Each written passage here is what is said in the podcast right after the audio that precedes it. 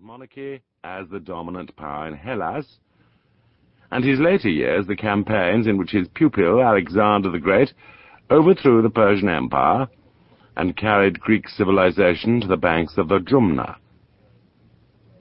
In studying the constitutional theories of Aristotle, it is necessary to bear these facts in mind. They help to explain certain limitations of outlook, which might otherwise appear strange in so great a man. It throws a great deal of light on the philosopher's intense conviction of the natural inferiority of the barbarian intellect and character, to remember that he grew up in an outlying region where the barbarian was seen to disadvantage in the ordinary course of life. Hence the distinction between Greek and barbarian came to mean for him much what the color line does to an American brought up in a southern state. So, again, when we are struck by his provincialism, his apparent satisfaction with the ideal of a small, self-contained city-state, with a decently oligarchical government, a good system of public education, and no social problems, but devoid alike of great traditions and far-reaching ambitions, we must remember that the philosopher himself belonged to just such a tiny community without a past and without a future. The Chalkidic cities had been first founded, as the name of the peninsula implies, as colonies from the town of Chalkis in Euboea. Corinth had also been prominent in establishing settlements in the same region. At the height of Athenian imperial prosperity in the age of Pericles, the district had fallen politically under Athenian control, but had been detached again from Athens in the last years of the Archidamian War by the genius of the great Spartan soldier and diplomat Brasidas. Early in the fourth century, the Chalkidic cities had attempted to form themselves into an independent federation, but the movement had been put down by Sparta, and the cities had fallen under the control of the rising Macedonian monarchy when Aristotle was a baby. A generation later, a double intrigue of the cities with Philip of Macedon and Athens failed of its effect, and the peninsula was finally incorporated with the Macedonian kingdom.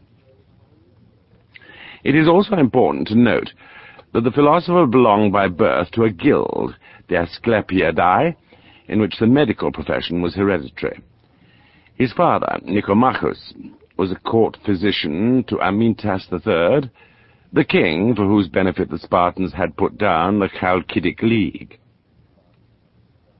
This early connection with medicine and with the rough-living Macedonian court largely explains both the predominantly biological cast of Aristotle's philosophical thought and the intense dislike of princes and courts to which he more than once gives expression. At the age of eighteen, in 367-6, Aristotle was sent to Athens for higher education in philosophy and science, and entered the famous Platonic Academy, where he remained as a member of the scientific group gathered round the master for twenty years, until Plato's death in 347 to 6. It is perhaps significant that Aristotle's entry into the school fell in the year when Plato was absent on his political mission in Syracuse, Thus he probably did not get his first introduction to Platonism from the lips of Plato. For the three years immediately following, Aristotle was in Asia Minor with his friend and fellow student, Hermias, who had become, by force of sheer capacity, monarch of the city of Atarneus in Aeolis, and was maintaining himself with much energy against the Persian king. Pythias, the niece of Hermias, became the philosopher's wife, and it seems that the marriage was happy.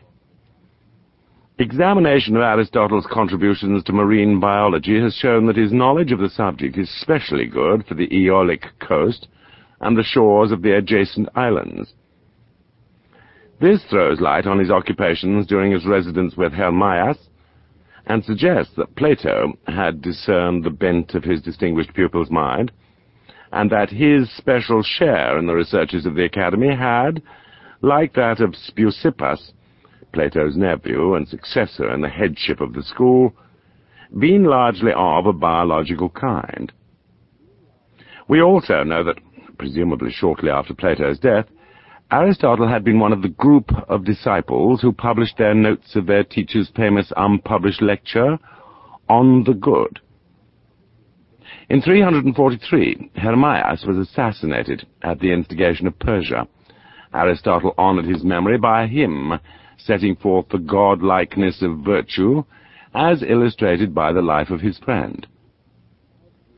Aristotle now removed to the Macedonian court, where he received the position of tutor to the crown prince, afterwards Alexander the Great, at this time, 343 BC, a boy of thirteen. The association of the great philosopher and the great king, as tutor and pupil, has naturally struck the imagination of later ages. Even in Plutarch's Life of Alexander, we meet already with full-blown legend of the influence of Aristotle's philosophical speculations on Alexander.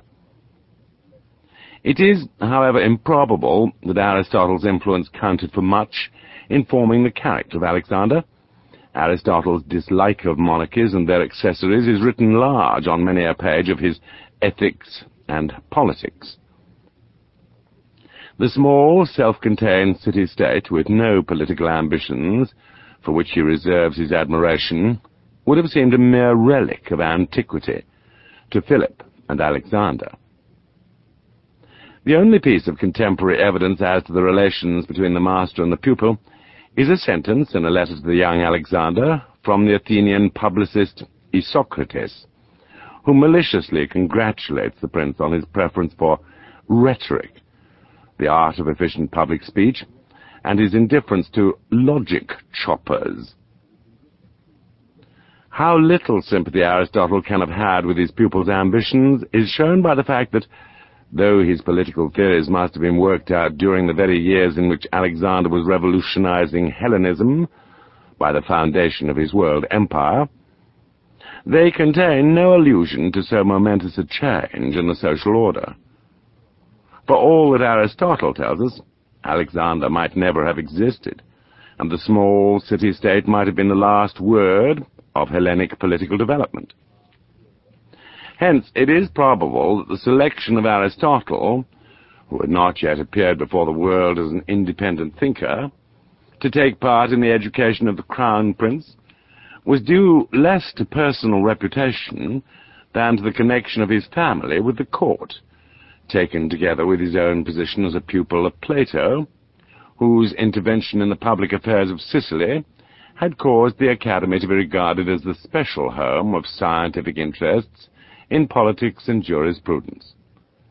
It may be true that Alexander found time in the midst of his conquests to supply his old tutor with zoological specimens. It is as certain as such a thing can be that the ideals and characters of the two men were too different to allow of any intimate influence of either on the other.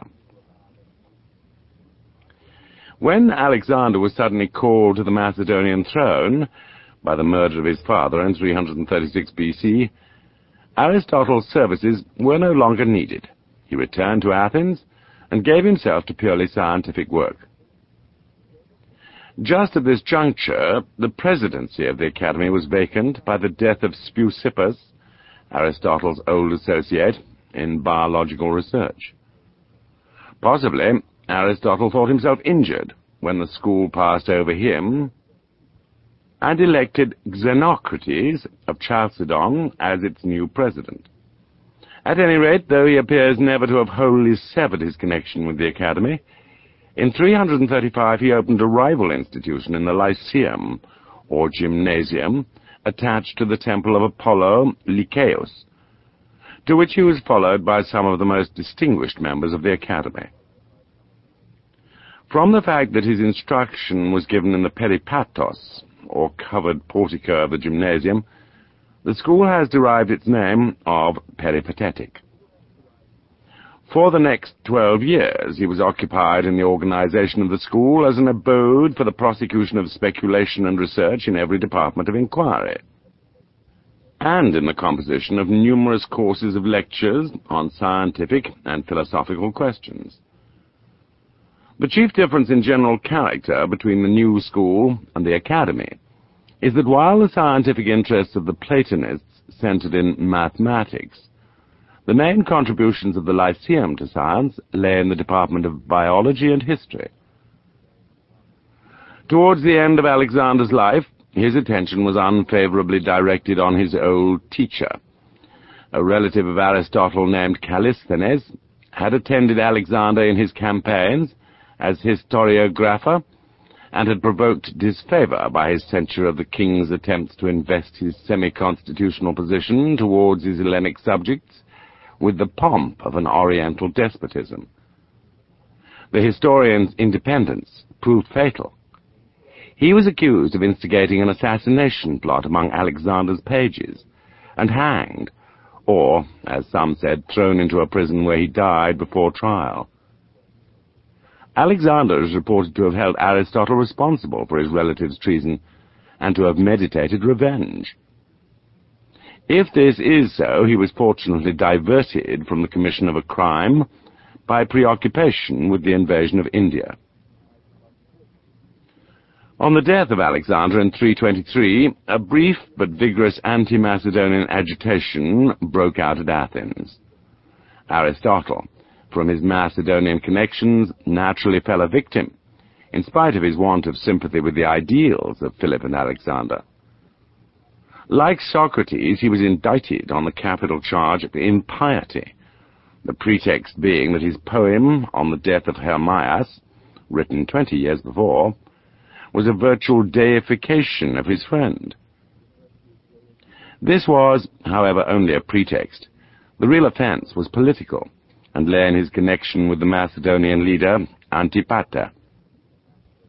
As condemnation was certain, the philosopher anticipated it by withdrawing with his disciples to Chalcis, the mother city of his native Stagirus. Here he died in the following year, at the age of 62 or 63. The features of Aristotle, familiar to us from busts and intaglios, are handsome, but indicate refinement and acuteness rather than originality, an impression in keeping with what we should expect from a study of his writings. The anecdotes related of him reveal a kindly, affectionate character, and show little trace of the self-importance which appears in his works. His will, which has been preserved, exhibits the same traits in its references to his happy family life, and its solicitous care for the future of his children and servants. He was twice married, first to Pythias, and secondly to a certain Herpyllis, by whom he left a son, Nicomachus, and a daughter. The goodness of Herpyllis to her husband is specially mentioned in the clauses of the will, which make provision for her, while the warmth of the writer's feelings for Pythias is shown by the direction that her remains are to be placed in the same tomb with his own. The list of servants remembered, and the bequests enumerated, show the philosopher to have been in easier circumstances than Plato. The works of Aristotle The so-called works of Aristotle present us with a curious problem. When we turn from Plato to his pupil, we seem to have passed into a different atmosphere. The discourses of Socrates exhibit a prose style which is perhaps the most marvellous of all literary achievements. Nowhere else do we meet with quite the same combination of eloquence, imaginative splendor, incisive logic, and irresistible wit and humor. The manner of Aristotle is dry and formal. His language bristles with technicalities makes little appeal to the emotions, disdains graces of style, and frequently defies the simplest rules of compositions. Our surprise is all the greater that we find later writers of antiquity, such as Cicero, commending Aristotle for his copious and golden eloquence, a characteristic which is conspicuously wanting in the Aristotelian writings we possess. The explanation of the puzzle is, however, simple, Plato and Aristotle were at once what we should call professors and men of letters. Both wrote works for general circulation, and both delivered courses of lectures to special students. But while Plato's lectures have perished, his books have come down to us. Aristotle's books have almost wholly been lost.